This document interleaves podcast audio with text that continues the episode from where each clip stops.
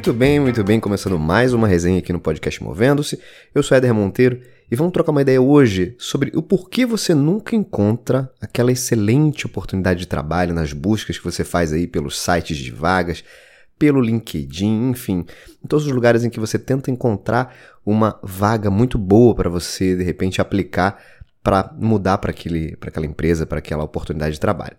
Para você entender melhor as razões por trás disso, é fundamental que você conheça a importância do que a gente chama de mercado de trabalho oculto. O que, que, é isso?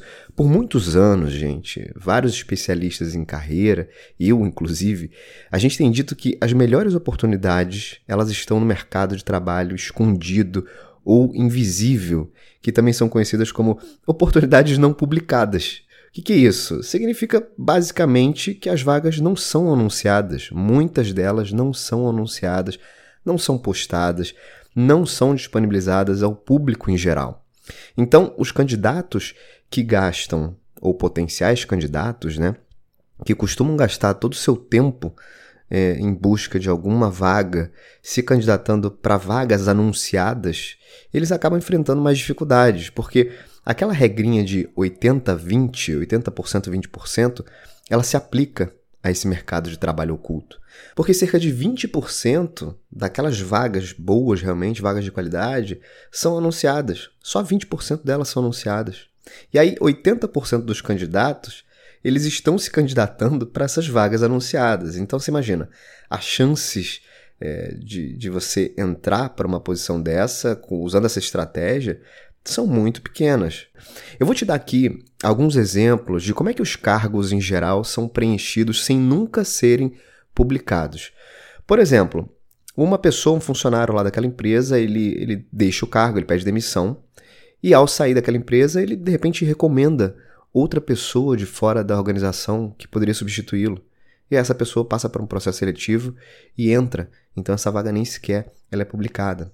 Ou é, abre-se uma posição, uma vaga nova dentro da, da, da, empresa e um funcionário atual daquela empresa ele recomenda também alguém que está dentro da organização ou fora da organização, ou eventualmente a empresa até pratica o que a gente chama de política de recrutamento interno. Então, antes de divulgar qualquer vaga para o mercado, ela primeiro divulga internamente, faz um processo seletivo ali internamente dentro da empresa. Tem também aqueles casos em que o gestor da vaga em aberto, ele acaba pedindo recomendações de amigos, de colegas, de outras empresas, enfim, antes dele publicar aquela vaga. A empresa pode contratar, por exemplo, um recrutador, um headhunter, uma consultoria para trabalhar aquela posição, e essa consultoria eventualmente até pode preencher a vaga entrando em contato com candidatos que já estão ali no banco de dados deles, candidatos que eles já conhecem de outros bate-papos, outras entrevistas, então às vezes nem é divulgada pela própria consultoria aquela vaga.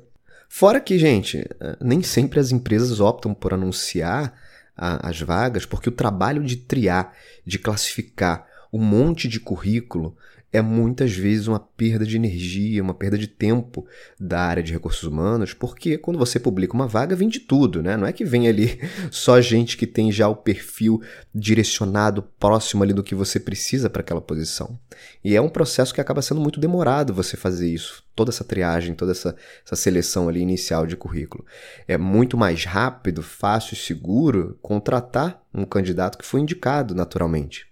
Tudo isso leva então os especialistas em carreira a recomendar que você gaste cerca de 80% do seu tempo em networking, ao invés de você ficar buscando vagas que são publicadas. E aí isso levanta uma questão muito importante sobre o que é e o que não é networking. Vamos começar então aqui com o que não é networking. Networking não é você ficar batendo papo com seus amigos sobre o mercado de trabalho. Networking não é você enviar um monte de currículos para todo mundo que você conhece. E networking certamente não é você pedir emprego a ninguém diretamente. O que, que é então, gente, o tal do networking? Networking, que na tradução do inglês significa rede de contatos, rede de contatos profissionais, é algo focado principalmente em uma característica que eu costumo reforçar com todo mundo, que é a característica de benefício mútuo. Ou seja, são as trocas e conversas que você tem com alguém e que ambos podem contribuir um com o outro.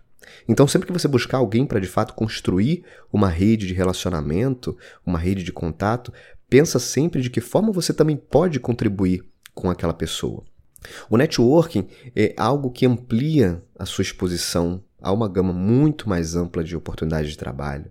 Networking é algo que você também oferece valor, oferece soluções atraentes para as outras pessoas. Networking é sobre aprender, sobre explorar, sobre obter feedback, conselhos valiosos. E é, gente, a melhor maneira de aumentar o seu banco de dados aí, de contatos. Então, nesse ponto aqui, você pode estar se perguntando: por que, que network funciona, afinal de contas?